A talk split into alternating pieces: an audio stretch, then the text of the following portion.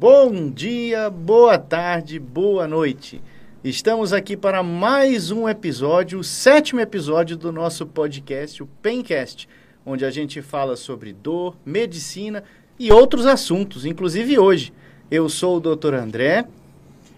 Eu sou o Dr. Alessandro Mesquita e é com prazer, sem tamanho, uma alegria inenarrável que a gente recebe aqui o Vissa, Vissa Saraiva, nosso convidado de hoje, vice-triatleta, né? E hoje ele vai falar para a gente um pouquinho sobre as dores no esporte, não é isso?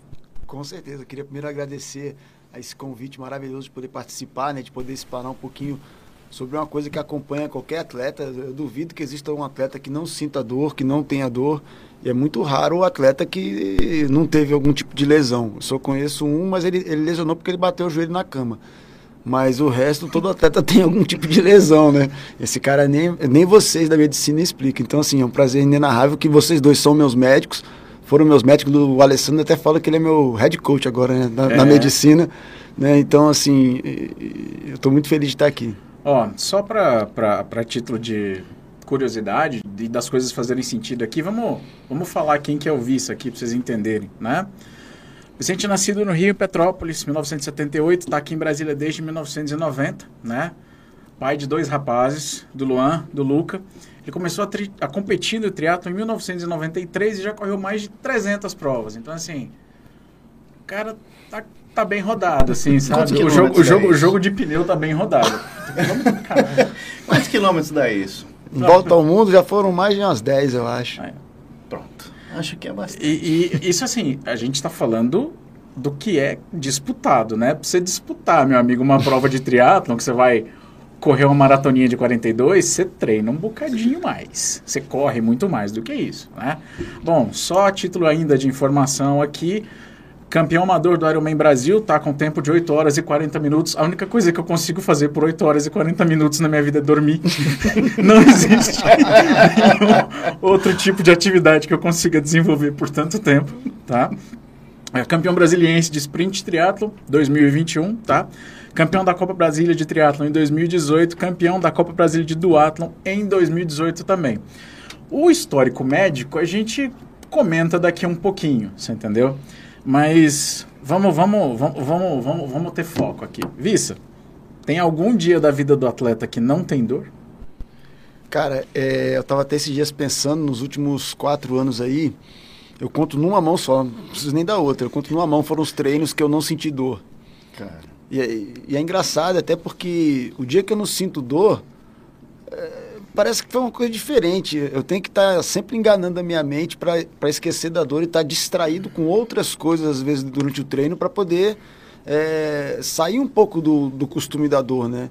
O cérebro está acostumado a sentir dor e, e, são dois, dois tipos de dor diferentes. A dor inerente da força que eu estou fazendo no treino e a dor de lesão, que é uma coisa que eu tenho enfrentado nesses últimos três anos quase, né? De, de dor crônica aí que tem me acompanhado, né? Várias lesões sucessivas, lesões, de certa forma, pelo menos para mim, graves, não são aquelas lesõezinhas que você vai na física, vai na massagem ali e, e, e resolve.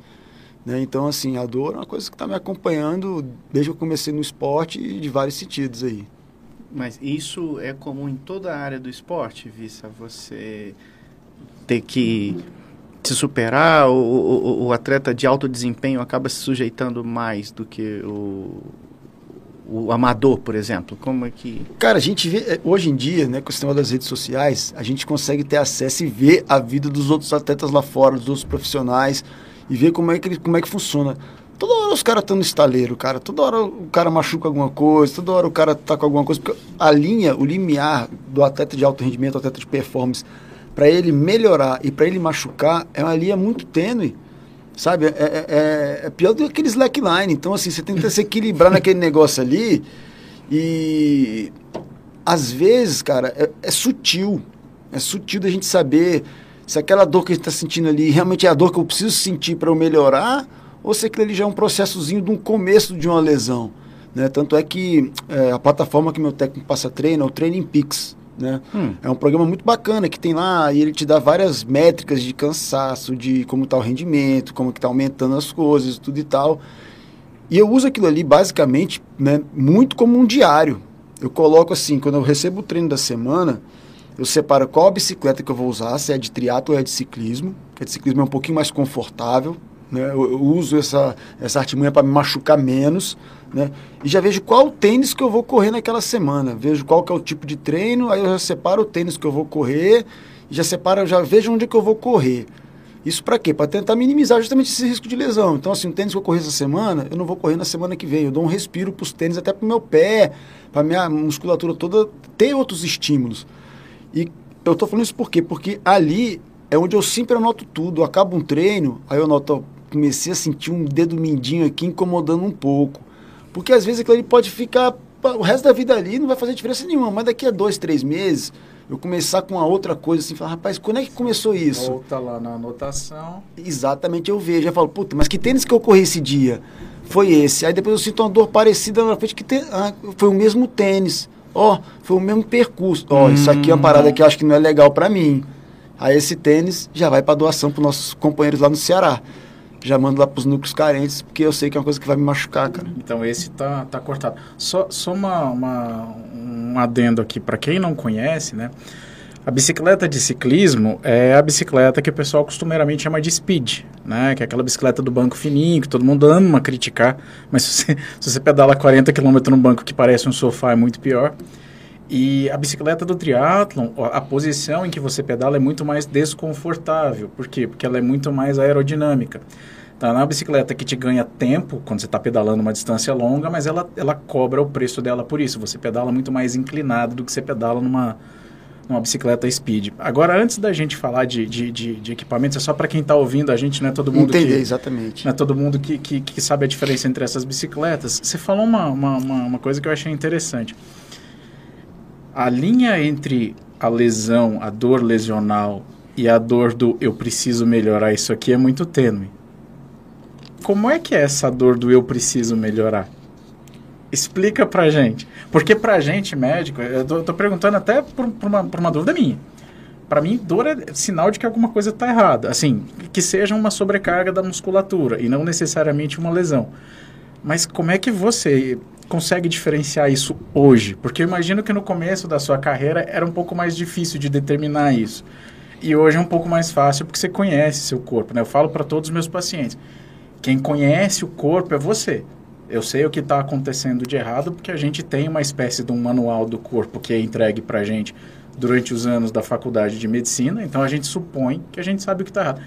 Mas como que você determina, como que você pega esse fiozinho da navalha e fala, não, isso aqui está muito diferente e isso aqui é porque eu preciso melhorar ou o meu condicionamento físico ou a minha força de membro inferior.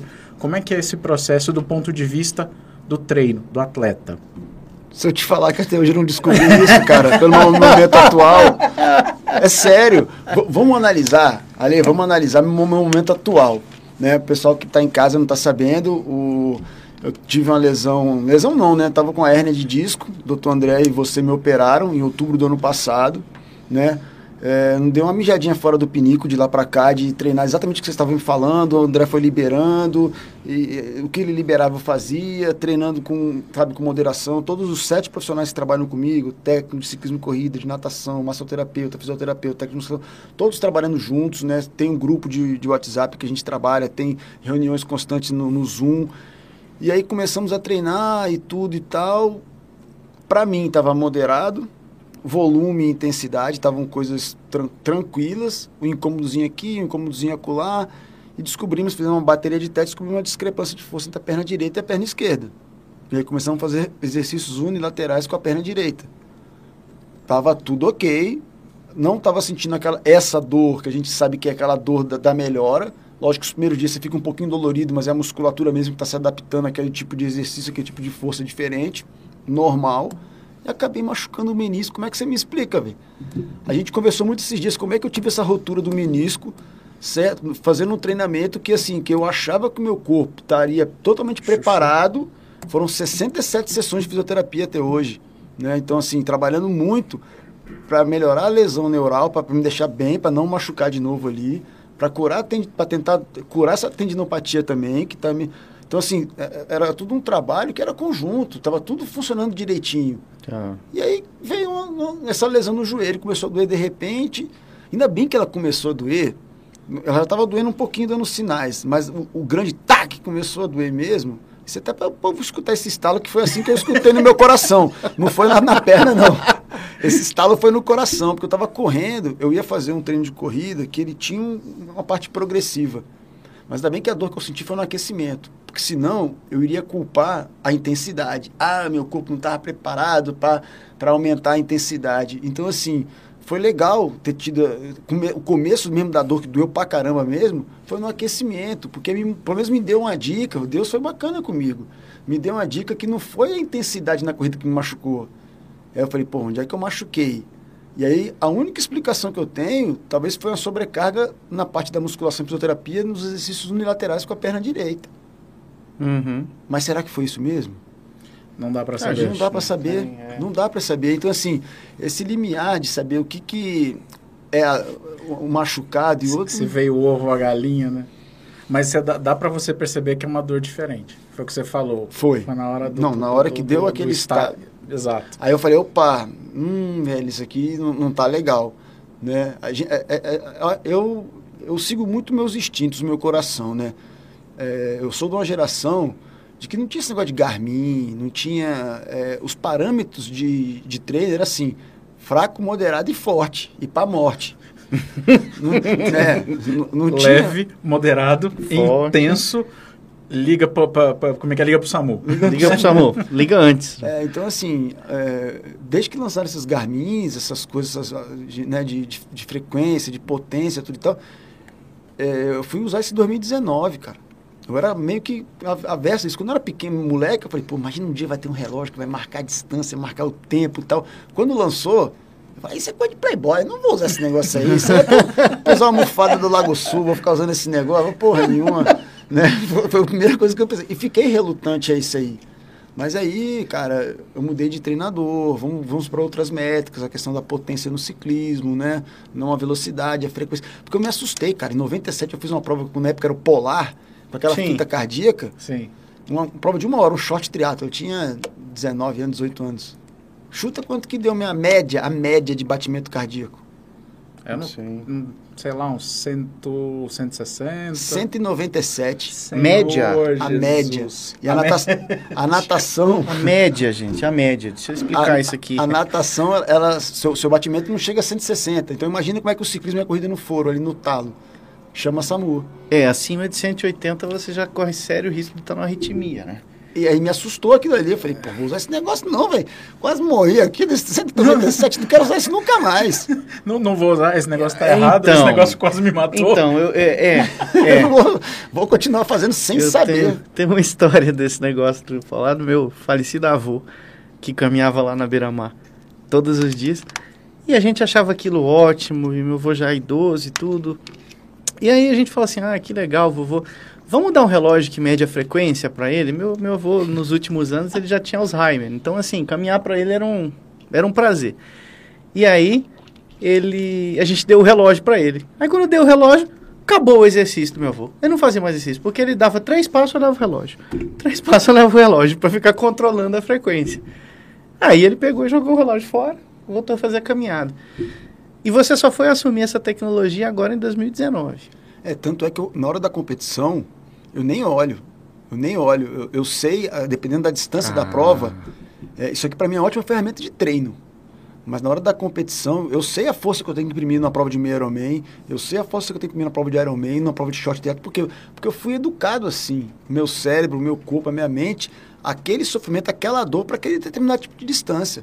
No Ironman, cara, no quilômetro 30 da maratona, só está faltando mais 12, já pedalou 180, já nadou 3,800, no quilômetro 30 vai estar tá doendo tudo.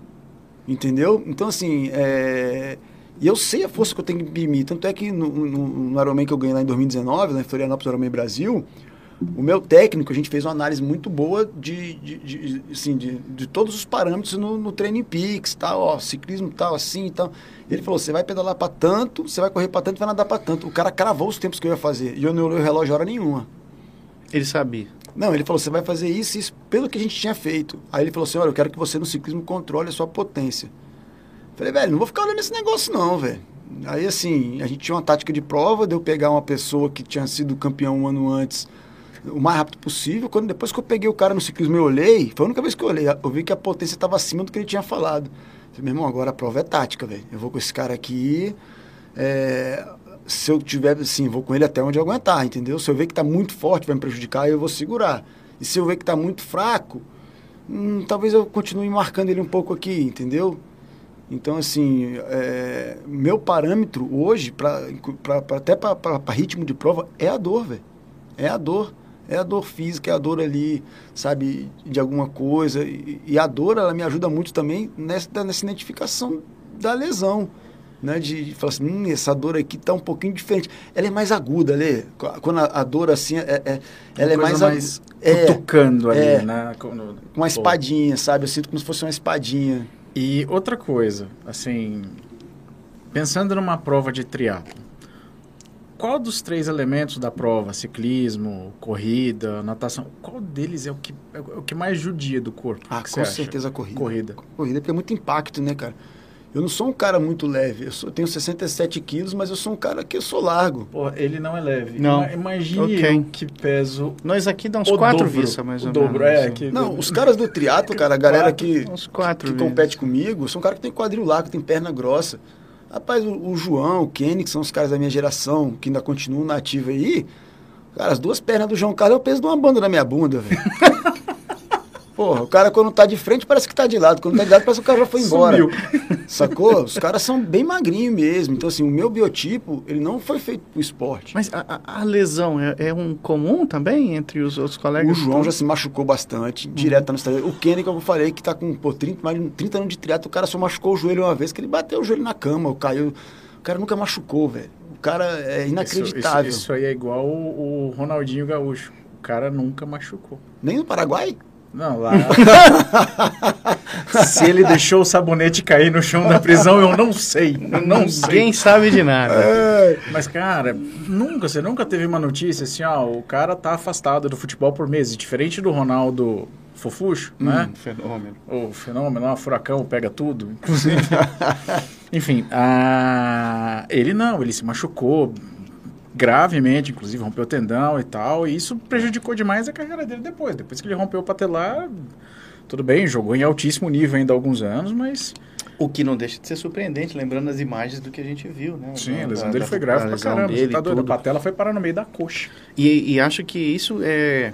A gente tem alguma experiência de, de, de atletas, assim, também, nem sempre de alto desempenho, às vezes mesmo de fim de semana e tudo, e, e, é muito interessante você falar como a dor te acompanha o tempo todo, desde o começo. E uma pergunta que eu te faço, assim, a, a sua relação com a dor, hoje você já é um atleta muito experiente, com um currículo enorme. Ela mudou ao longo da sua carreira? Ah, com certeza, né? No começo sempre a dor é uma vilã, né? É, o sentimento, cara, que gera no, no atleta com dor, pelo menos em mim, era de muita frustração, cara. Porque às vezes você está numa crescente, dentro de uma periodização, né? você está melhorando, tudo, hum, machuquei. Aí vai ter que parar de treinar, vai ter que procurar recursos para melhorar daqui dali, aí volta tudinho. Aí começa a melhorar, melhorar, melhorar, hum, machuquei. Aí vai voltando tudinho. Sem falar na dor em si, porque é uma coisa. Cara, o que hoje em dia me deixa assim, é, fora de mim, assim, que me desequilibra emocionalmente, eu tá com dor, velho.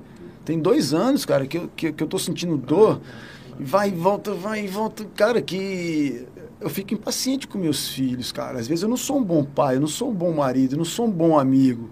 Sabe, eu passo o dia, pô, as pessoas me veem nas redes sociais, cara, acho que é só alegria, tudo e tal. Às vezes ali, é, eu, eu, tento não passar tanta a, a, a coisas mais do sofrimento. Lógico que eu falo do sofrimento, eu falo da dor, eu falo muito de lesão. Tem gente que fala que eu não deveria falar, deveria falar só coisas boas, mas minha vida não é só flores. Né? Não são, pô, se ah, fosse só isso. Aí não tem, aí, aí não é você. Não, exatamente. Não. Então, é, a minha relação com a dor, ela tem mudado a cada dia. Hoje eu tô, tô, tô tentando todos os dias, trabalhando com o meu mentor de mindfulness, que é o Pedro Lobo, de, de aceitar até melhor a dor. Porque eu aceito a dor, eu entendo a dor, mas às vezes não é fácil, pô. Ali, ontem eu fiquei e... pensando, cara. Eu fiz esse simulado, fiz o pedal e o joelho que a gente vai operar agora não doeu, mas a tendinopatia que a gente pô, infiltrou semana passada, não no isco, mas no glúteo estava doendo. Teve uma hora que eu pensei, pô, esse negócio não vai passar, velho. Não, não vai passar, vai passar. É, foca no olho tanto que tá bom, que dorzinha gostosa. Aí de noite você deita na cama e o negocinho ainda fica tim, tim, dando uma pitada e fala, porra, cara, não é possível, velho. E aí eu, é isso que eu tenho que tentar trabalhar. Esse não é possível pra. Não, cara, é isso aí. Mas aí, aí, aí, que que. Num, num dos podcasts aqui a gente falava de um paciente em comum que tinha um mindset poderoso. E essa pessoa, agora eu posso falar que você está aqui, era você, né? Eu, eu, eu, eu conheço pouquíssimos, eu tive pouquíssimos pacientes que têm o mindset, o, o, o poder mental de fazer o que você faz que é, é dar para o problema o tamanho real dele e usar ele para o seu crescimento individual. Isso aí você conta na mão a quantidade de pessoas que têm de fato esse poder de, de, de, de, de transmutar a dor numa coisa. Não, tudo bem, eu estou assim, ok, isso me impacta no dia a dia, mas eu sou maior do que esse problema. Eu acho que você faz isso com maestria com maestria. E eu, eu, eu lembro que eu falei no, no, no, podcast anterior, que eu falei o seguinte, eu falei, bicho, se todo paciente tivesse esse mindset, eu ia morrer de fome. É, é, é, é, porque, Vissa, tem uma coisa na teoria da dor que a gente também falou nas aulas iniciantes, assim, é, que a, a dor, ela tem várias camadas, até chegar naquilo que a gente entende como o sentimento da dor. Então, você começa com a lesão lá do do, do receptor, que no joelho, no quadril, na coluna, onde for. Aquilo transmite um impulso, aquele impulso vai bater lá no cérebro, aí você entende aquilo com a dor, aí você tem o impulso neurológico causando a dor, aí depois vem o que você vai interpretar a partir daquele impulso, juntar com outras coisas, aquilo vai dar o sofrimento, aquilo vai representar a limitação que você tem e no final, a dor é um somatório de tudo isso. E, e, e, uma das camadas mais, antes de chegar no que a gente chama de comportamento doloroso, né, o comportamento da dor, que é o somatório de todos esses fatores, ele é o controle cerebral, o entendimento daquilo que acontece, que em oposição ao que você encara, a forma com que você se põe, por exemplo, você tem a pessoa que catastrofiza. Uhum. E aí, assim, não é tá, em absoluto julgamento, a gente aqui é mais observador das coisas. É, mas é muito, muito interessante como você consegue é, é, modular isso de uma forma única. Extremamente saudável, assim, do ponto de vista de quem te acompanha como médico assistente. É, impre é impressionante, cara. É impressionante. É. E, e, e, aí é que a gente quer entender se fosse possível fazer uma fórmula para isso, assim, é, com, que... como é que a gente pode. Então, é, o Vissa lá de 90 e pouquinho, quando começou a correr, ainda era um Vissa novo. Ele não tinha experimentado tanto de coisa, passado pelas experiências todas, né? E aí, como é que chegou no Vissa de agora? O Vissa de agora, ele é calejado porque sofreu muito, ele é experiente porque já adotou algumas táticas. O que, que, que tu acha que, que chegou nesse resultado fantástico? Assim? Caramba, fico até assim emocionado porque eu sofri tanto na minha vida, cara, com uma série de, de coisas né, é, inerentes à minha vontade, mas a maioria delas foram péssimas escolhas que eu fiz para mim mesmo que eu tive que sofrer muito na minha vida para aprender, cara. Eu acho que o ser humano ele só aprende no amor ou na dor. Rapaz, não aprendi no amor de jeito nenhum, só aprendi na dor, cara. né? Então, no assim, amor, não, no amor, nada, sacou? Foi só na dor, foi só na pancada, em, em vários, em vários aspectos da minha vida. Então, assim, é, eu tive que dar uma guinada, um certo ponto da minha vida, né, que mudou a minha vida, e que eu tive que aceitar e reconhecer várias coisas na minha vida que me faziam mal. Então eu falo hoje que a minha maior vitória foi ter reconhecido minha maior derrota. Então isso foi, foi, foi imprescindível para minha vida. E independente de religião, cara, eu, meus pais minha família é muito católica, minha esposa, né? Eu fui educado na religião católica, mas eu não sigo nenhuma religião, respeito todas as religiões, mas eu tenho uma fé, velho. Eu tenho uma crença em Deus. Eu sei que existe um poder superior, amoroso, amantíssimo, sabe, bondoso, que me ama, que me protege. Que eu entendi que as coisas que acontecem na minha vida, sem julgamento, são as vontades dele, não são as minhas. Entendeu? Então, a partir do momento que eu entreguei a minha vida e meus cuidados à vontade desse poder superior, da forma que eu compreendo, que é Deus, né? A minha vida, ela ficou mais leve, porque eu não crio expectativa, cara. Porque eu criando uma expectativa e a coisa saindo, não saindo como eu desejo, como eu planejo, eu fico frustrado. Pô, eu frustrado, cara. É, é um balde de água, sim, é um balde cheio de Coca-Cola pro poder inferior me pegar e me levar para aquele lugar que eu não quero voltar para aquelas coisas ruins, aquelas péssimas escolhas que eu fazia para minha vida. Então, assim, eu aprendi a aceitar as coisas que me acontecem, né, é, sem procurar julgar se é bom ou se é ruim, né, é, eu consigo crescer. Né? Muita gente falou para mim agora, porra, tu operou agora em outubro, vai operar de novo, que zica, hein? Eu não vejo isso como uma zica, eu vejo como uma oportunidade que Deus está me dando para crescer em alguma área. Tá aí, semana passada me matriculei na faculdade. Porque Deus me deu um estalo, cara, vou fazer educação física ali. Ah, Sabe? Muita gente me pede treino no Instagram e eu falei, cara, Deus me mostrou, bicho, ó, teu corpo já tá dando sinais aí. E como muita gente me pede treino, me pede conselho, eu não posso passar treino e não me sinto é, capacitado cientificamente para passar um treino, nem vou fazer o exercício legal da profissão de começar a passar treino clandestinamente. Justíssimo. Porque, porque eu tenho uma prática porra, uhum. absurda no, no, no dia a dia. Eu não acho justo fazer isso com os profissionais da área, sabe? Eu respeito muito isso. Então eu comecei a fazer outra faculdade, estou começando a trabalhar minha cabeça assim para, sabe, para parar de querer buscar tanto, cara. Eu sou um cara que eu sou viciado, eu, eu, eu vi que eu me viciei em vitória. Eu gosto de ganhar. E não é ganhar de você, de você. Eu gosto de ganhar de mim mesmo. Eu gosto de, de assim, de estar tá no talo ali. Acho que para ganhar de mim é só dormir mais do que 8 horas e 40 na sequência. Você entendeu? É muito fácil. É muito fácil. Você tira o cochilo que eu faço o Ironman, vai lá. É, por aí. 8 horas. André, André, André, teve uma vez. Para quem não sabe, eu, eu tento pedalar de vez em quando, mas assim, eu, eu, eu sou um ciclista eu não sou amador, porque para me tornar amador eu tenho que melhorar demais os meus tempos. muito, muito, vocês não estão entendendo. Ah, aí um dia eu perguntei qual que era a média de, de velocidade do descanso dele. 28, 30 km por hora. Eu não consigo pedalar 28, 30 de média. Não, não. Não. Quantos quilômetros para pedalar para descansar assim? Ah, hoje, por exemplo, hoje um dia que foi mais tranquilo, eu rodei 65 quilômetros. Acho que isso conclui nossa. É, 60, 65 quilômetros, caros ouvintes. Eu fiz poucas vezes na vida, eu nunca consegui pedalar 100 numa, numa perna só.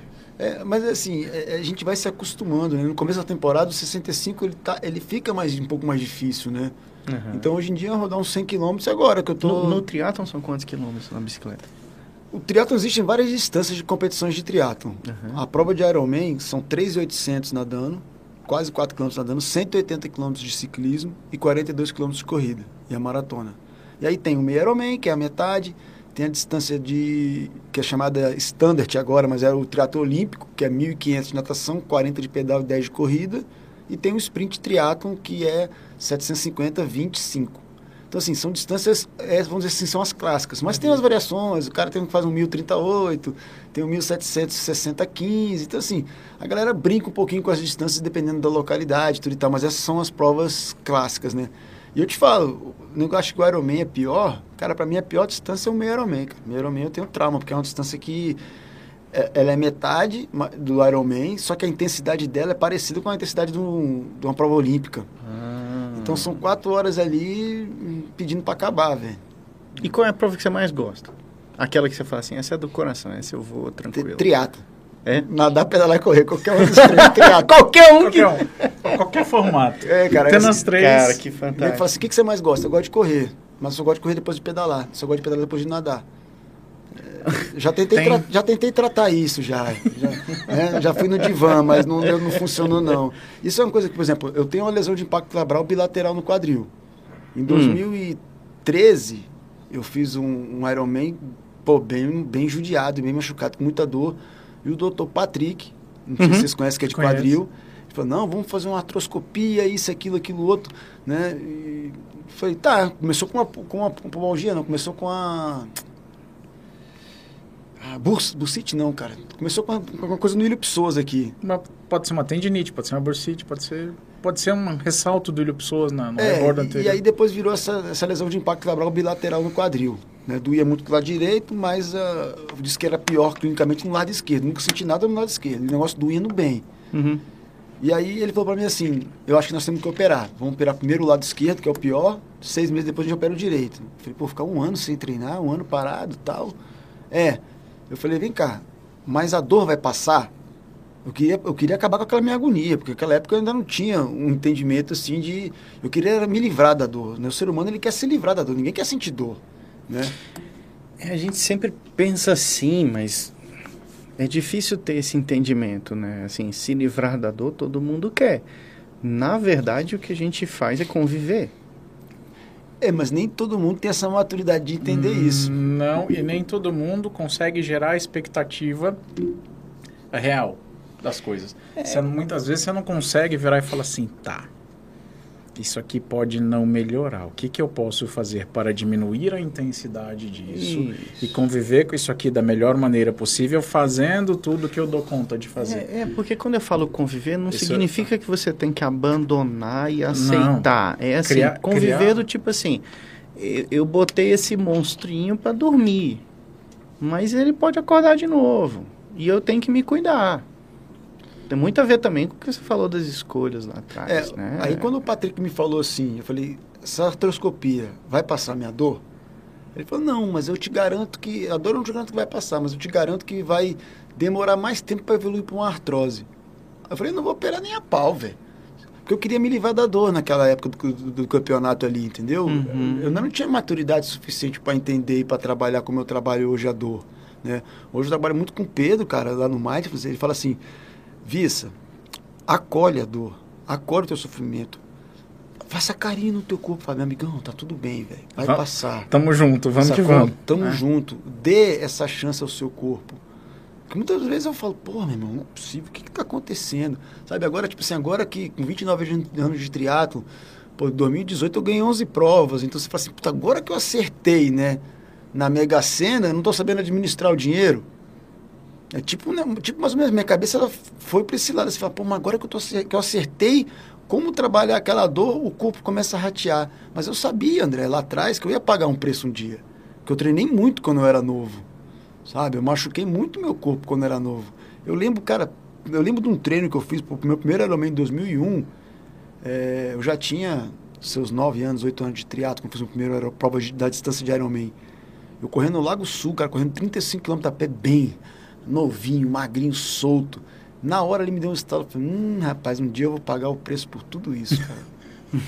eu lembro disso como se fosse hoje, cara, porque eu, eu falei, cara, um dia meu corpo vai pagar esse preço. Mas, falar uma coisa? Eu estou disposto a pagar esse preço, vamos lá. Bora. E é o que eu tenho feito até hoje, sabe? Eu acho que eu ainda, eu ainda tenho um pouquinho ainda de lenha para queimar na alta performance, sabe? Eu ainda tenho alguns objetivos, mas se meu corpo falar assim, velho, chega, eu vou entender e falar, beleza, sacou? Tudo bem, eu vou, eu vou, eu vou ter que aceitar, porque se eu lutar contra isso, eu vou sentir dor de outro jeito, que é uma dor emocional, uma dor espiritual, vou viver em conflito interno. Né, Sabe? E, e tem um outro detalhe também, né? Que é uma coisa que a gente já, já até conversou uma vez. A gente não tá ficando mais novo. Então, os nossos tempos de recuperação, eles vão aumentando um pouquinho. Não é, não é igual, por exemplo, sei lá, quando a gente... Eu, vou falar por mim. Quando eu tinha lá os meus 20 anos e, e na época ainda jogava basquete, depois de um- de uma partida daquelas, assim, você leva um dia ou dois de recuperação. Hoje em dia eu nem jogo uma partida dessas mais, porque, É. porque a mesma coisa pode ser, pode ser dita para lesão. A gente machuca, a gente vai ficar mais tempo no estaleiro, não tem jeito. É engraçado que a dor que eu sinto hoje após um treino de, de alta intensidade, é, quando eu era mais novo, fazia muita força, eu ficava assim com dor nos quadríceps, né? Dor, por exemplo, na- no posterior de perna tal. Agora não, dói as articulações, igual a dona Jandira. dói é, é joelho, é pé, é joanete. Eu tenho uns joanetes também, né? Tem, né? tem essa. Tem época que se eu correr muito, a- a- o joanete dói e pula para fora o canguru ali Sim. e, e me machuca o joanete. Então, assim, o limiar até para o meu técnico passar volume, intensidade, eh, tem a ver porque o meu corpo ele vai desequilibrando muito, sabe? Eu, eu, eu não sou, nunca fui um atleta talentoso. Eu sou um cara esforçado, velho. Eu sou um cara dedicado, eu sou um cara comprometido com o que eu faço. É diferente de quem tem talento, cara. Que em Brasília, o maior atleta, um dos maiores é o Leandro Macedo Alexandre Manzão. Os caras são talentosos, velho. Sacou? Lógico que eles têm a carreira, o profissionalismo, a vontade, uma série de outras é, qualidades maravilhosas que fizeram eles serem os melhores atletas do Brasil da história. Mas os caras são talentosos. Eu nunca, assim, eu tenho facilidade. Eu não tenho talento, eu tenho facilidade. Né? Essa facilidade eu adquiri como? Com treinamento, com confiança, com acreditar em mim, com saber superar a dor, velho. Que vai ganhar o triatlo é aquele cara que conseguir superar a dor, cara. Eu faço uma prova de Ironman 8 horas e 40, cara, vai tá doendo ali. Do, pô, fiz o Ironman do Havaí já com a pubalgia. Hum, tava doendo, cara. Eu tava sentindo dor ali da, da lesão. Mas assim, já era, já, já era uma amiguinha. Cê, cê, já era uma dor uhum. conhecida. Quantos Advil você tomou nessa prova? Não, no meu primeiro Ironman em 2001, tomei 10 Advis. 10 Adviles. Adviles em, em, em, quantas? 8, 9 horas? 9 horas e 40. Esse foi 9 horas e 48, meu primeiro Ironman. Hum. Gente, então, assim, o, o rim dele ficou muito feliz com essa administração de anti-inflamatório. É, isso, isso, do ponto de vista objetivo, isso é uma overdose de Advil, é, sem dúvida. Eu não devia ter feito isso, mas é assim, eu estava aprendendo não. também. Segue, segue o jogo, mas assim, pensa, pensa assim, na, na, na, intensidade da dor. Cara, são nove horas, você tomando pancada o tempo inteiro. É você colocando o corpo para ciclar e trabalhar, isso e aquilo, não tem como não doer. Mas eu achei que, eu, na verdade, eu não tomei o Advil porque eu estava sentindo, eu tava sentindo um cansaço. Talvez se eu não tivesse tomado esse tanto de Advil, ia, ia dar na mesma. Uhum. É porque na, na, uhum. na maturidade, na cabeça. é, vou, to, vou tomar aqui, que começava a sentir cansaço, toma um Advil. Cara, não é, né? Pílula mágica aquilo lá, entendeu? Tipo, é, hoje eu não faço mais isso, sabe? É, no Ironman, por exemplo, no Havaí, eu tomei tomei três Tilenol, Tilenol extra forte, porque eu tava com a dor da lesão. Dois dias antes eu não, eu não nadei mil metros na, na, na Bahia lá de Kona. Tava sentindo muita dor aqui na, na região da, da, da, da, pelvis. Eu falei, cacete, tô ferrado. Como é eu vou fazer um Ironman daqui a dois dias? Aí eu tomei um, um, um antes da largada. No meio, final do pedal, eu tomei um Mas... Tilenol para sair para correr. E aí eu vi que na maratona tava me doendo. E isso foi até engraçado que no, na metade da, do ciclismo da natação, da, do, do ciclismo da corrida, tem um negócio chamado Special Needs. Que é um posto, um ponto que você pode deixar uma sacola, que tem a sacola com seu número que você recebe antes da prova, com o que você quiser. Alimentação extra, alguma coisa, bomba para bicicleta. Tipo um mini apoio ali. É, exatamente. Uhum. E na maratona a galera deixou outro tênis, meia, vaselina e tal. Cara, quando eu passei correndo para fazer o retorno e voltar, eu gritei o meu número pro havaiano lá, né?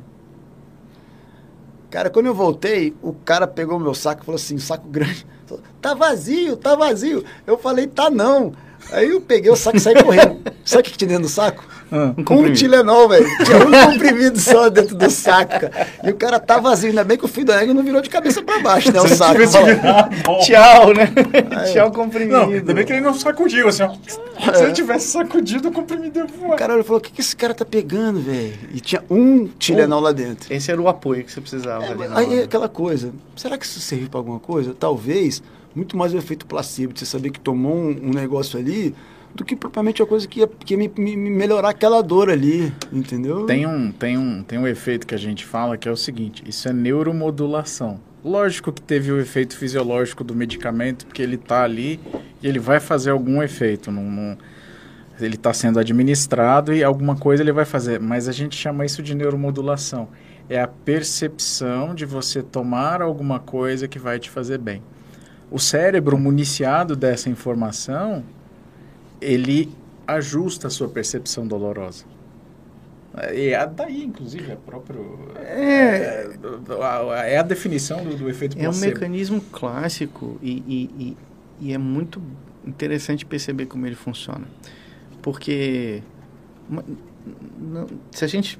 Eu, eu tenho aqui pensado bastante assim na tua carreira, Vici, na evolução e aí uma pergunta até que eu queria fazer é o seguinte: é, você, ao mesmo tempo que teve que conviver com a dor nesse tempo todo, você também está sempre falando para gente da maturidade no esporte, tudo e assim, é, como é poder fazer esse gerenciamento da expectativa?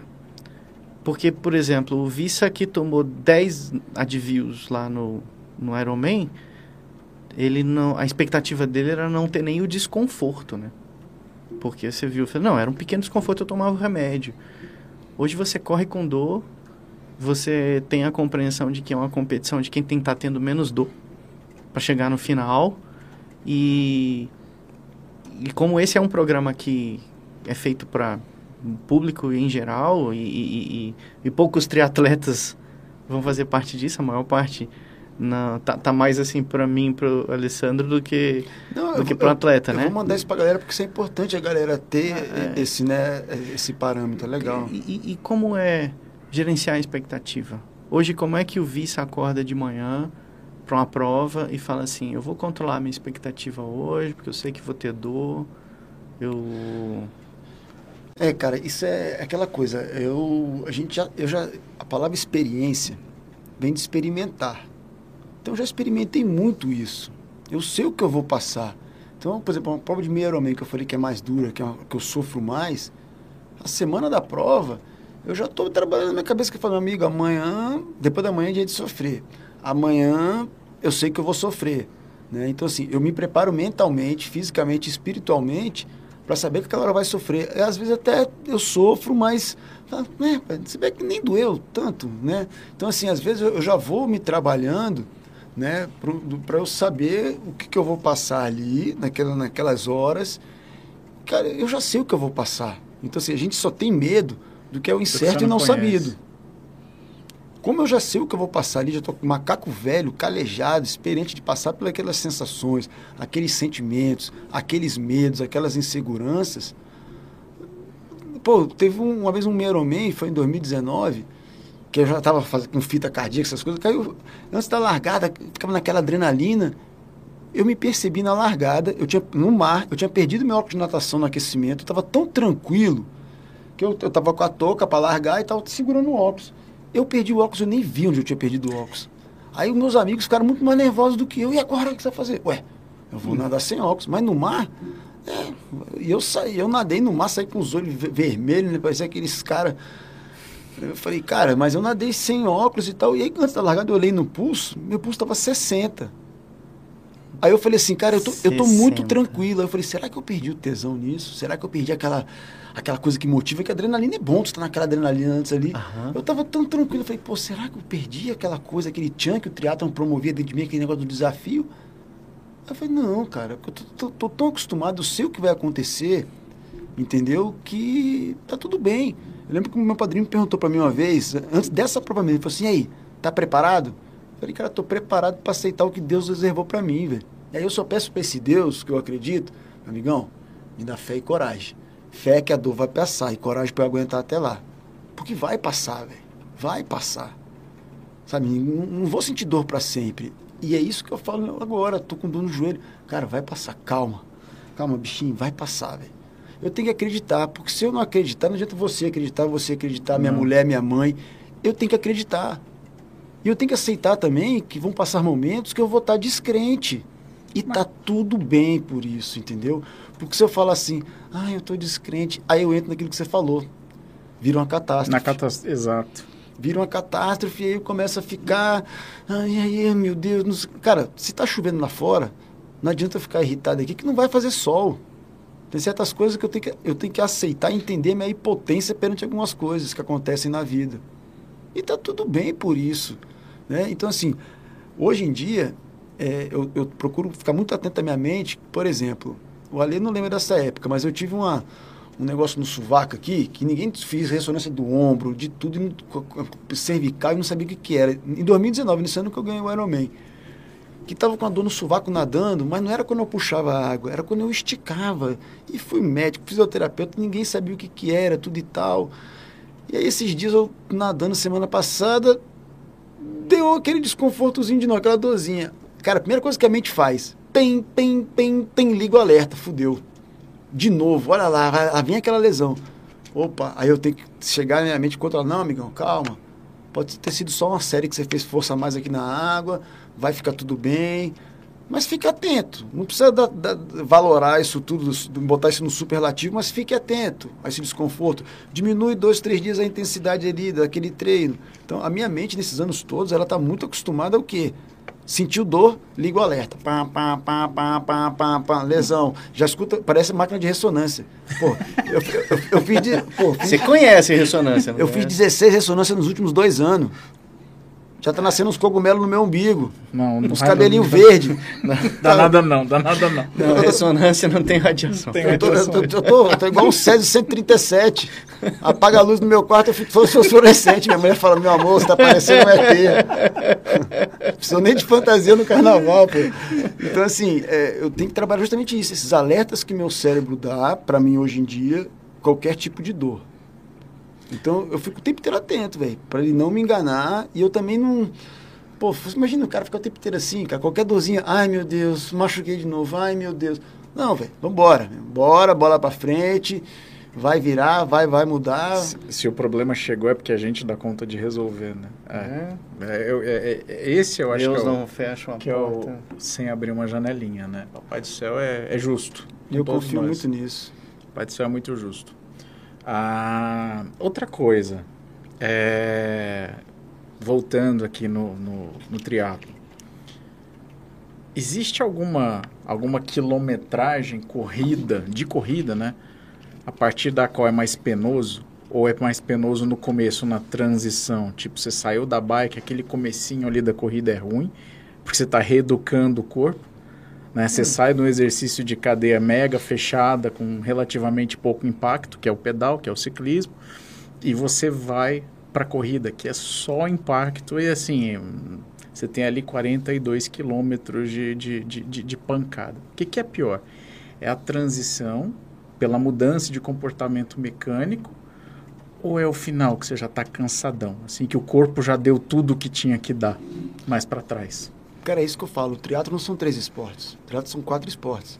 É natação, ciclismo, corrida e transição. A transição não é a troca de saiu da natação, bota lá o capacete, sai, que é chamada área de transição, onde você troca de roupa, onde você faz essa mudança entre modalidades.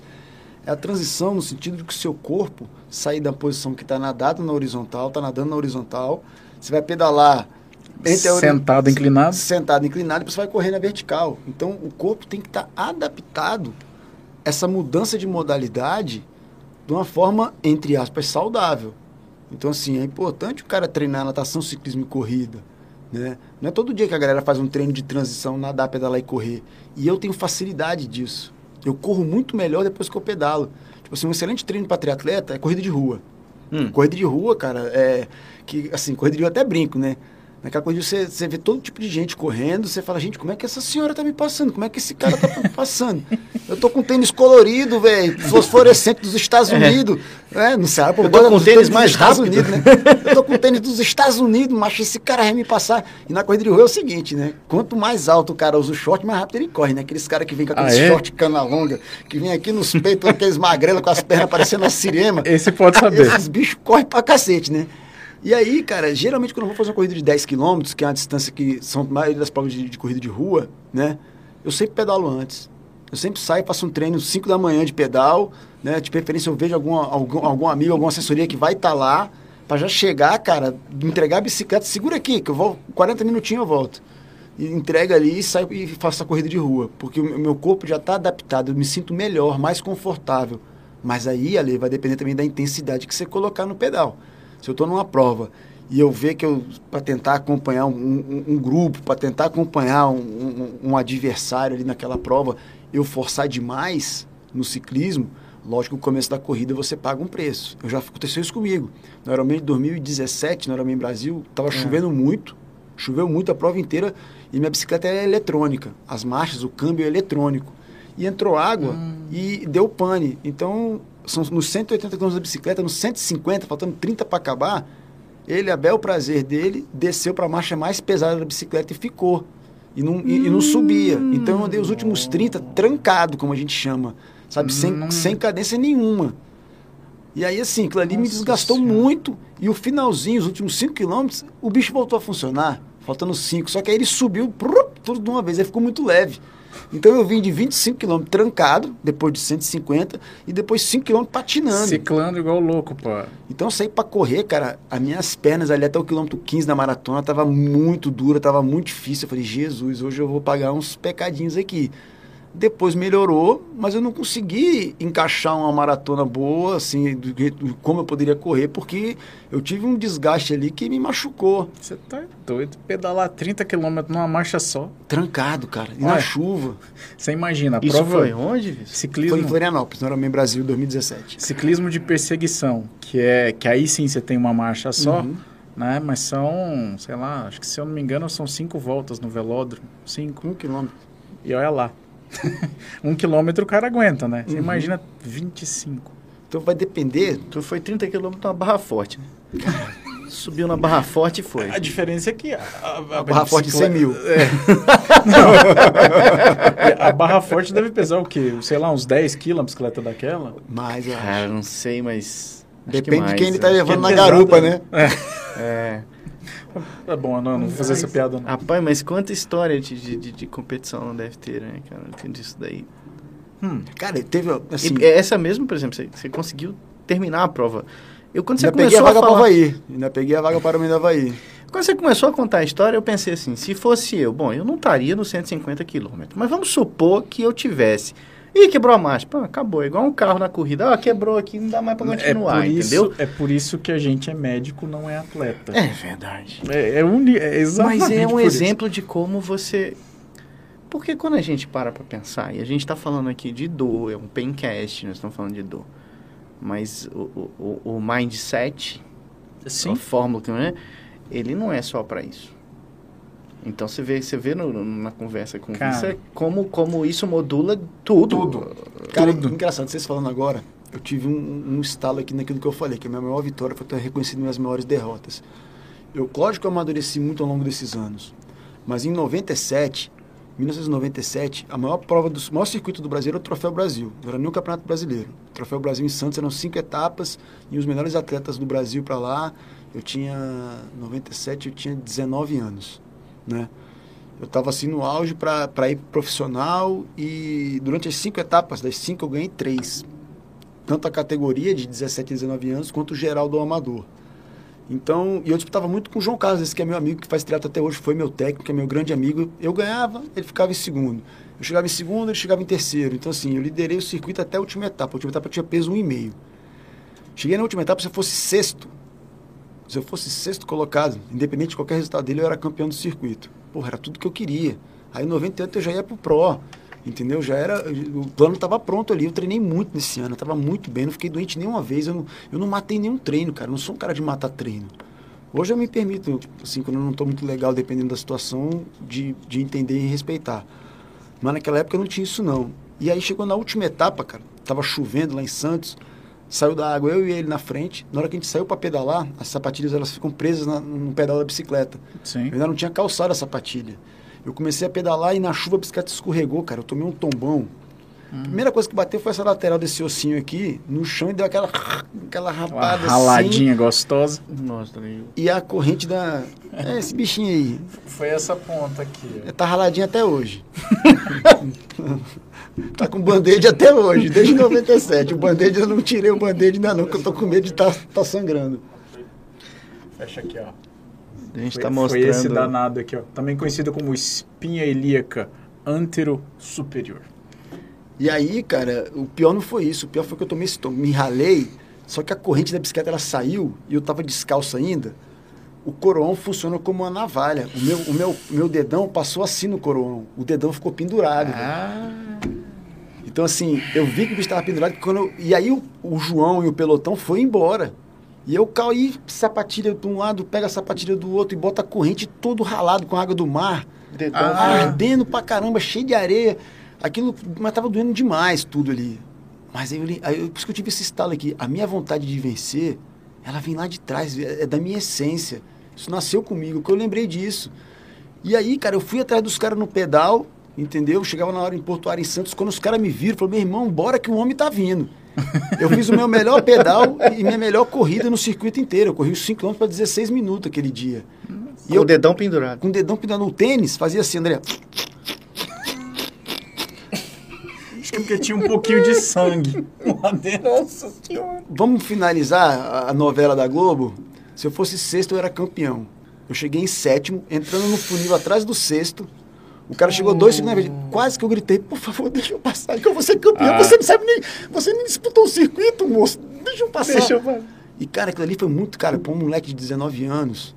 Aquilo ali foi muito doído para mim, para o meu emocional, para minha vida, cara. Eu cheguei ao ponto de, de ir pro quarto do hotel e eu tinha combinado com o João Carlos. Quem ganhou foi um grande amigo meu. Pô, sou, o cara é padrinho do meu filho mais velho, fui padrinho do primeiro casamento dele. Né, cara? Então a gente é muito amigo até hoje, sabe? Tem um carinho. E antes da largada a gente falou assim: ó, quem perder paga o almoço pro outro. E eu fui pro quarto do hotel, tudo com o dedo pendurado. A mulher falou, vamos dar ponto. Eu falei, quantos pontos? Ela, ah, aqui vai dar uns cinco. Eu falei, se a senhora me der dois pontos, eu ganho o campeonato. Mas não, não é esse ponto que eu quero, não. Não dei os pontos de raiva, fiquei com o dedo pendurado, botei um durex lá e, e, voltei para Brasília. Mas, cara, na hora, chegou a passar pela minha cabeça, quando cheguei no hotel, até de pular pela janela. De tá frustração, é... Foi, foi, foi rápido, foi só uma sinapse. Mas aconteceu sabe? Porque estava me doendo emocionalmente. A dor física passou, cara. Eu estava todo lascado, mas a dor física passou por quê? Porque eu estava com uma dor emocional muito maior do que aquela dor física. Voltei pra, lá para a premiação, paguei o almoço dele e fiquei feliz por ele, cara. Então eu falo que eu aprendi muito mais na minha vida perdendo do que ganhando. Nas 300 provas que eu larguei, é, eu perdi muito mais do que eu ganhei, cara. Mas muito mais. Então, assim, aprender a perder, aprender a lidar com a derrota em qualquer área da minha vida, me fez aprender a superar a dor. Seja ela de esforço, seja ela de lesão. Então agora essa operação nova que a gente vai fazer, cara, café pequeno, velho. É, de, de, de, da, da última, com certeza, é, comparando com a última, é chuchu. E se vierem outras, André, vamos lá, velho. É porque, falando assim, café pequeno e tal, assim, não, não, não foi pouca coisa é, a, não. A, a, cirurgia, né? Não, é, que a gente não vai entrar grande. em detalhe. Mas assim, eu tô aqui ainda impactado pela história, porque eu achei uma história fantástica. Mas é do, porque... Do... A, a... É, tu, não, a gente lida com pacientes, é, Vissa, que passam anos tendo dores. E assim, é, um, um dos nossos episódios foi inclusive falar sobre como a gente mede a dor, né? Eu não tenho como medir a dor, eu não tenho uma régua absoluta em que a dor é colocada e, e, e, ali você consegue comparar se a sua dor é maior que a outra. Essa régua não existe. A dor ela é antes de tudo uma medida individual, Perfeito. porque ninguém sente pelo outro, né? E Mas e eu... assim o relato é, é só para falar do relato quando ele fala do relato de um, um cara vitorioso, um cara com um histórico, um baita currículo assim, admirável, inalcançável para muitos. Eu, por exemplo, jamais. É, teve o seu momento de chegar no quarto do hotel e falar assim: eu, ele fez o melhor tempo de bicicleta, ele fez o melhor tempo do, do de, corrida, corrida, chegou no quarto e assim, a frustração foi de tamanha que ele pensou assim: cara, eu pular da janela porque eu vou resolver isso. E olha só onde a gente está agora. É engraçado que, assim, é, pouco tempo depois, eu já vi que para mim, mesmo com 19 anos, mesmo sendo um, um, um, garoto, um moleque, eu vi que foi muito mais importante para mim ter perdido do que ter ganho. E aí no ano seguinte eu falei, cara, eu vou voltar, não vou pro profissional, vou correr no amador, vou ganhar essa merda mas não ganhei. fiquei doente, fiquei gripado, deu curuba, panariz, saga na pleura, cravo, espinho, verruga e eu não ganhei. Mas tudo bem, né? Segue o jogo. Segue o jogo, Segue o tá jogo. tudo bem, entendeu? Tá tudo bem. Mas foi importante para minha trajetória, cara, como, como pessoa, sabe, como atleta ter, ter perdido. Né? Agora, você imagina o André que falou, jamais vou conseguir correr um, um triatlo, André, você consegue. A gente pode desenvolver um triatlo para nós, dois gordos. Uhum. É pizzaria, hot dog. e churrascaria e churrasco. E churrasco. Aí sim. Aí, ó. Aí olha lá, olha lá. Ó, já tem é. até, vai ser difícil ganhar, porque a competição é. vai ser grande, né? Falou que vai 65 km. Se eu pegar meu carro e dirigir 65 km, eu paro para comer o coxinha. tá, vendo, tá vendo como é que é? A gente pode, a gente pode criar um triatlon adaptado aí pros gordinhos, é, entendeu? dirige 65 km e come uma coxinha. É, dirige 65, anda uns 20 na motoca elétrica, você entendeu? Dá, dá, dá. Vamos ver, vamos ver como é que faz, né? Rapaz, Vissa, é, é assim, eu acho que é, é, é, é tanto exemplos a gente ficar falando aqui e tem uma coisa que acho que vale a pena falar que a gente conversou aqui na, antes de começar o podcast, que é que assim, como, como é a vida do atleta e outros exemplos que a gente tem de superação em cima disso também, né? O, o Ronaldo Fenômeno foi um baita exemplo de um cara Sim. que passou por uma lesão enorme. O Nadal, Agora, né, cara? Né? Pô, que, que é fantástico. O Nadal, eu acho que ele, ele é a definição de resiliência. Assim, ele é o cara que se estrepa todo, com perdão da expressão, se fode todo e volta. E não é que ele volta assim, ele não volta, puta, ele tá ali top 10 do mundo, que já é uma vitória no tênis, já é uma vitória. Você, você chegar entre os, os 10 melhores jogadores de qualquer época. Não, Ele, ele ganha. ele ganha. Ele voltou e ganhou um grande slam. É simples assim. E é, é, você, quando você é atleta amador, você tem uma, você tem uma, uma, uma leitura do esporte. Quando, quando você vai para o alto desempenho, cara, a coisa muda demais. Então, assim, um cara que teve a quantidade de lesão que ele teve, joelho, pé, coluna, e ainda tá jogando no nível que tá, é admirável. Voltar e ganhar um grande slam, que assim, você não tá jogando contra o gordinho que vos fala aqui, você tá jogando contra os 50, 60 melhores tenistas da humanidade nesse momento, entendeu? E os caras estão ali com um alvo nas suas costas. Você é o cara a ser batido. Assim. Porque você é um dos caras que mais tem título, entendeu? E isso pra ele não pesa de jeito nenhum. E ele joga, cara, com a mesma vontade. Essa semana eu tava vendo um jogo, uma final dele contra o, contra o Djokovic do US Open, mas de muitos anos atrás. Ele joga hoje com muito mais sabedoria, você entendeu? E com o vigor físico muito mais controlado. Assim, eu, eu, eu, eu- eu fica- eu ficava vendo a velocidade da bola no, no jogo antigo e falei assim, nossa, cara, mas ele batia muito mais. Não, Uhum. não. Ele bate do mesmo jeitinho. Só que ele sabe que o corpo dele, se ele for na intensidade do menino, ele aguenta um, dois, talvez três sets. Ele não aguentaria o cinco. Então, assim, a resiliência desse cara e, e o quanto ele conhece o corpo dele, o quanto ele entende, é tipo o sujeito aqui, ó, entendeu? Resiliência, conhece o corpo, entende, vou aqui, vou ali, busca, trata, você entendeu? Isso é admirável, para dizer o mínimo. Hoje em dia, cara, é muito mais sabedoria e experiência do que, do que força física pra mim.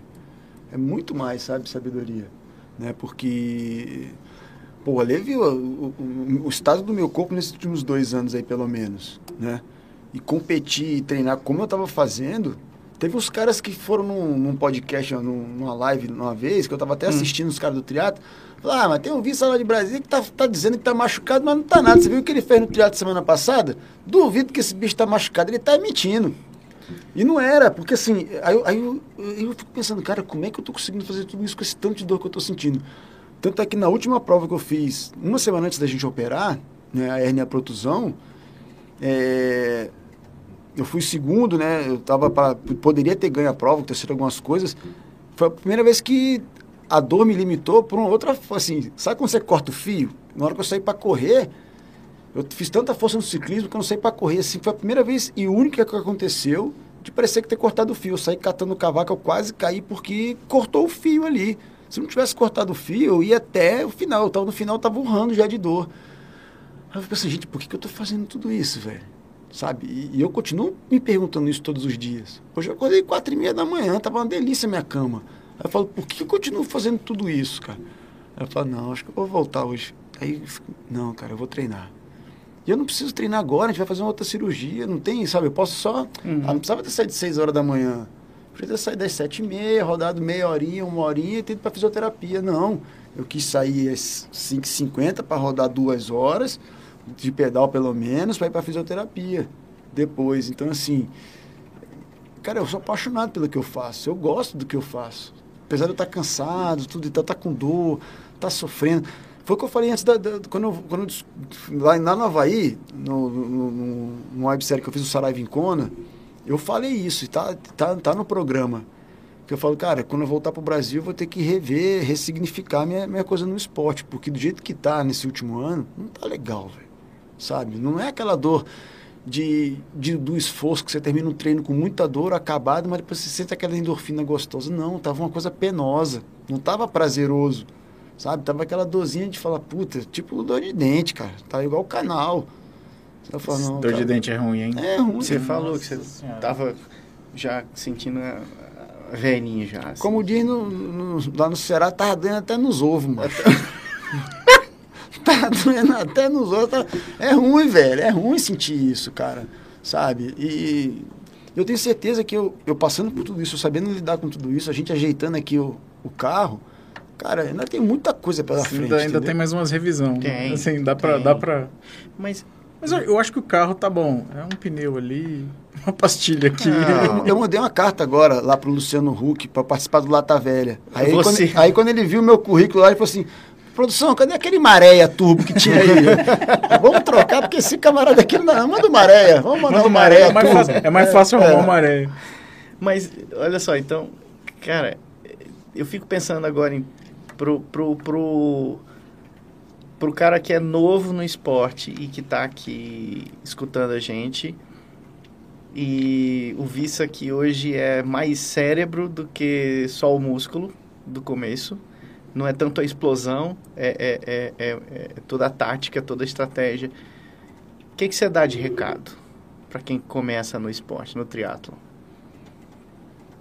Será que eu vou contar o segredo pros caras mesmo? Não, Ah, Cara, mas o, Segredo. se- o segredo é simples, cara. É- Eu acho que a felicidade do ser humano, tanto dentro quanto fora do esporte, é a aceitação. A partir do cara que o cara tem aceitação do real tamanho dele, que o cara aceita as limitações, que ele aceita as condições dele, que ele aceita as coisas que acontecem, né? Como é, as vontades de Deus, né, independente da religião, da maneira como o cara compreende, até do ateu também, entendeu? É, o cara vai viver feliz, cara. O cara vai viver mais fluido, mais, sabe, mais, mais smooth, mais natural, sabe? Mais, uh, né? Porque o cara que, que, que quer que as coisas sejam da vontade dele, cara. E aí, muitas das vezes as coisas não são da nossa vontade. Então, eu, aprendendo a lidar com, com isso, a minha vida fica muito mais fácil lá fora, com uma série de outras coisas, com família, filho, trabalho.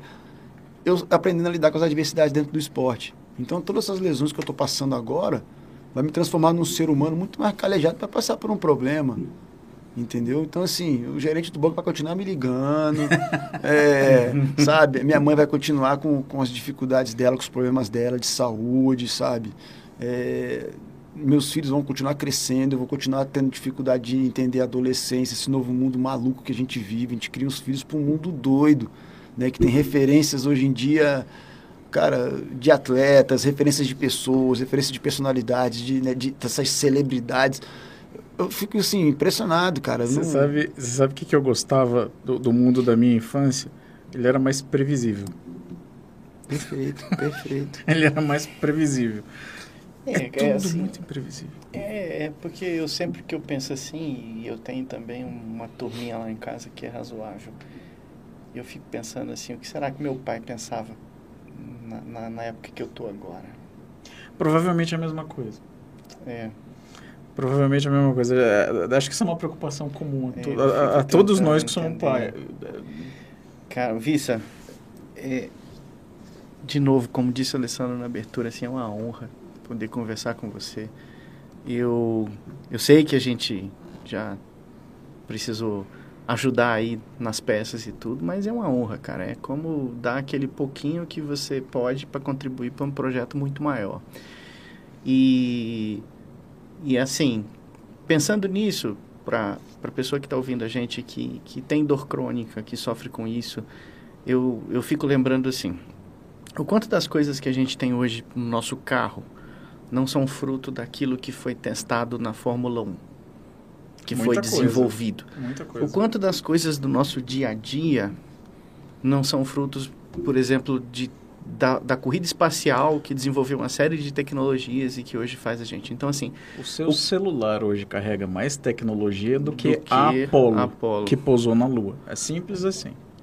E, e- e onde eu quero chegar com isso é assim, eu, a gente está tendo a honra de conversar hoje com a- o carro da Fórmula 1, com o astronauta, com o cara que está lá no alto desempenho, que vivenciou uma série de coisas assim extremas. E e a gente que está mais no mundo assim sem tantos extremos em tudo o que que você dá de, de mensagem assim? O que que o Vissa fala para lá do espaço pra gente, assim, fala assim, cara, se você tem dor, como é que a gente cuida da dor? Primeiro de tudo, cara, vai passar. It shall pass. Vai isso passar. Sabe, o cara tem que ter fé e coragem que vai passar. Fé que a dor vai passar e coragem para ele aguentar até lá. Sabe? Hum, Tudo nessa vida eu acho que é- é- tem um tempo e tem um porquê do que aquilo está acontecendo. Então vai passar. Pessoa tem que lutar. Às vezes eu até brinco, que eu falo assim que lesão é igual chifre, né? Quando você não arruma um novo, você não esquece Event- eventualmente você vai ser contemplado. Esse, esse dia, logo depois que a gente operou, né, eu comecei com uma dor no ombro, do nada, né, depois falou do joelho, e aí a gente fez uma ressonância, descobrimos que era uma tendinopatia calcária, né, foi isso. E começou a sentir muita dor no ombro, cara. E aí eu, logo depois que, naquela mesma segunda-feira que a gente viu o exame e tudo, você falou, ó, do mesmo jeito que ela vinha, ela vai passar. Eu fui correr na esteira, na minha mãe, eu inventei de correr.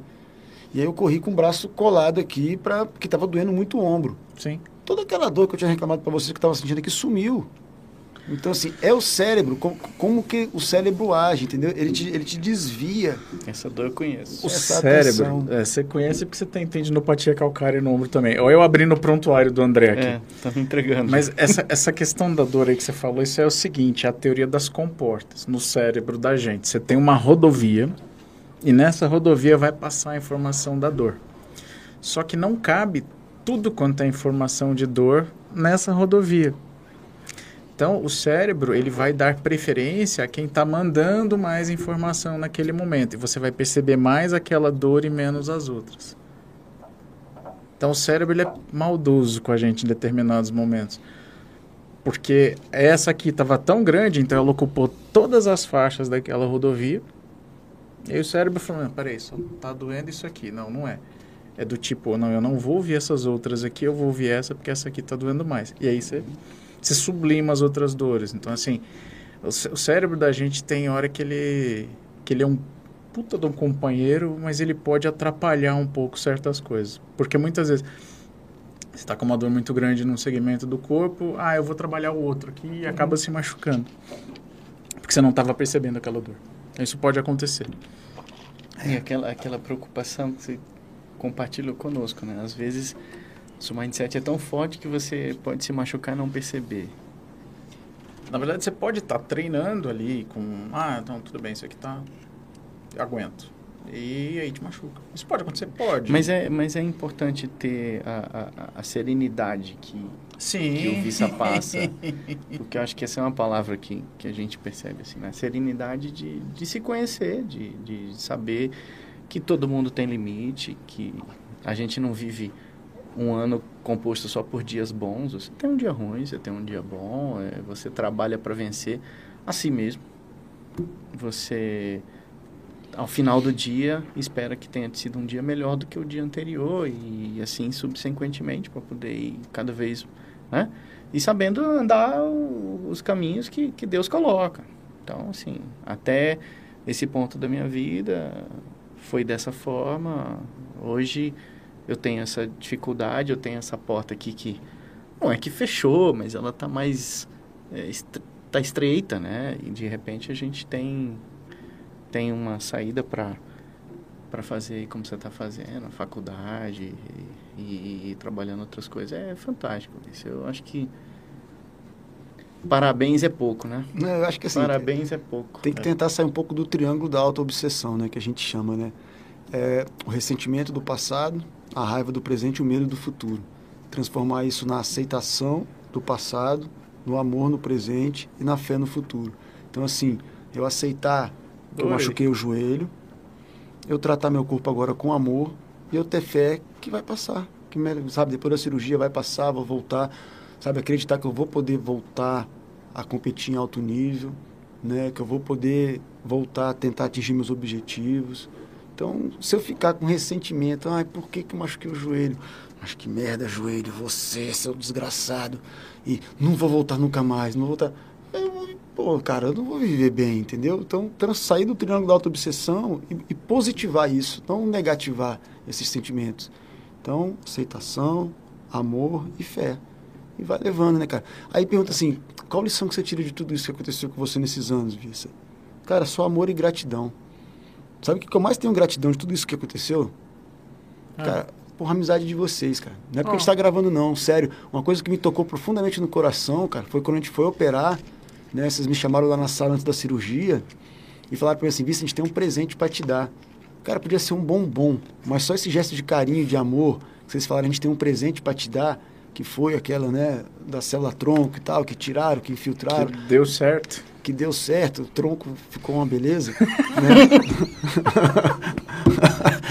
então, assim, é, cara, aquele gesto ali marcou o meu coração e a minha vida para sempre, cara. Sabe, aquele transformou, cara. Aquilo ali, a cirurgia podia ter dado errado, mas aquele gesto de amor sabe? Me, me deu, assim, tudo que eu precisava, cara. Eu vou levar o que dessa vida? Eu só quero ser querido, ser amado, ser aceito. Eu não vou levar os títulos que eu conquistei, cara. Vai ficar na prateleira os troféus, entendeu? Isso aí, recordes vão ser batidos, tudo e tal. Mas, sabe, você ser querido, você ter gratidão, você agradecer isso e sentir gratidão. Não é só falar, pô, cara, obrigado, me operou, valeu. Não, sentir de verdade, cara. Acho que esse é o grande o pulo do gato pro cara viver bem, pro cara deitar a cabeça no travesseiro e ficar feliz. Fala, porra, velho, que legal, velho. Os caras são bacanas pra caramba. Porra, ganhei uns amigos maneiríssimos.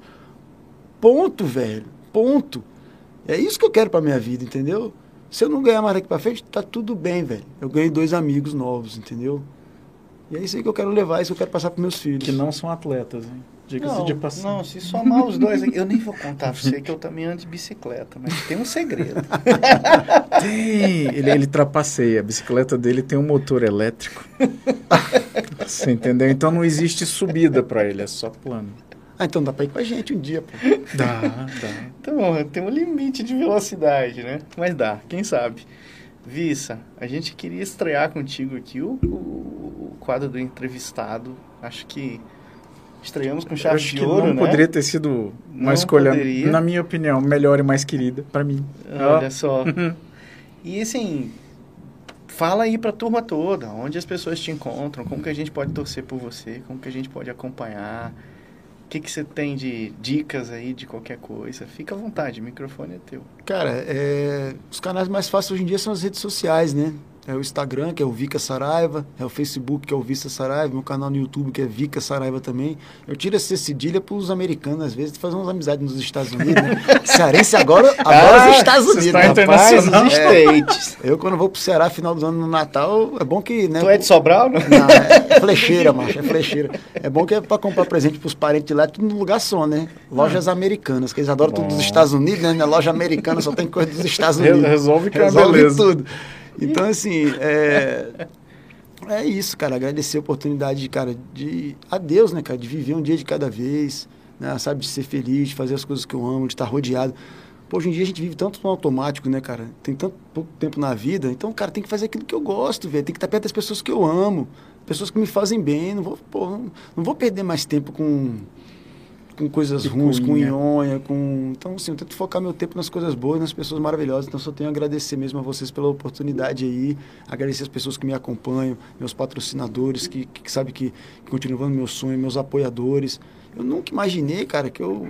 Pô, eu tenho 16 empresas que estão comigo. Né? Nunca imaginei isso. Isso é uma coisa fantástica, isso não é fácil. A vida do atleta que se dedica para isso profissionalmente é, é- é dificílimo, muito né? difícil. Dificílimo. E você pode ficar à vontade aí para falar todo mundo, porque merece, cara. É, Merece. eu demorei 25 anos para assinar meu primeiro contrato de patrocínio para receber salário. 25 anos, cara. 25. Então, assim, eu tenho que agradecer muito a NTSEC, a Ciclo Reis, que são meus patrocinadores, né? Meus apoiadores, que é a Probiótica, Essencial, a que faz meus uniformes, Bike Lab, Airboots, Super Coffee, é, Academia Malharte, Unique, Unique não, Academia Malharte, a, a GM Massoterapia, né? É, Pedacinho Pizza que está comigo há 20 anos, né? Então são várias empresas que, que me ajudam, cara, a Essencial Farmácia de Manipulação, que me ajudam, me dá, me dão instrumentos para poder continuar treinando e competindo bem, entendeu? Então eu sou muito feliz e muito grato a todas essas empresas que estão comigo esse tempo todo aí. É isso aí. E acho que a gente pode dizer que É. foi um dia super bacana, né? Foi uma, uma entrevista sensacional, Vice. Eu só tenho a agradecer. Foi uma entrevista. Mesmo. Eu tava só conversando. Ah, na entrevista a gente fala pelo, pelo proforma aqui, A né? gente Mas também não é jornalista. Então, de o que a jeito gente pode nenhum, fazer é é, sentar a e gente conversar, pode né? bater papo aqui. É, e que depois é que, que a gente cortar, eu tô com umas dozinhas novas aí, eu queria fazer uma consultinha aqui Tem, tem, tem jeito de meter a escala de Tá dor hora. aqui? Bota aí. Tem- Vissa, Aí, aí, aí, aí. qual o Como seu é nível tá de aí? dor? Fala aí. Hoje? É. Ah, depois dessa conversa eu tô com dor nenhuma, eu tô feliz pra caramba, dou zero. Gente, depois dessa, muito obrigado. Esse Nessa- foi mais um episódio do Pencast. Doutor Alessandro conosco, do Vissa, incrível Vissa Saraiva, estreando o nosso quadro de convidados. Pô, valeu demais, hein? Valeu demais, gente. Tudo de bom. Um restinho de semana abençoado aí pra todo mundo. E com fé em Deus, a gente se vê na semana que vem. Valeu! Tchau.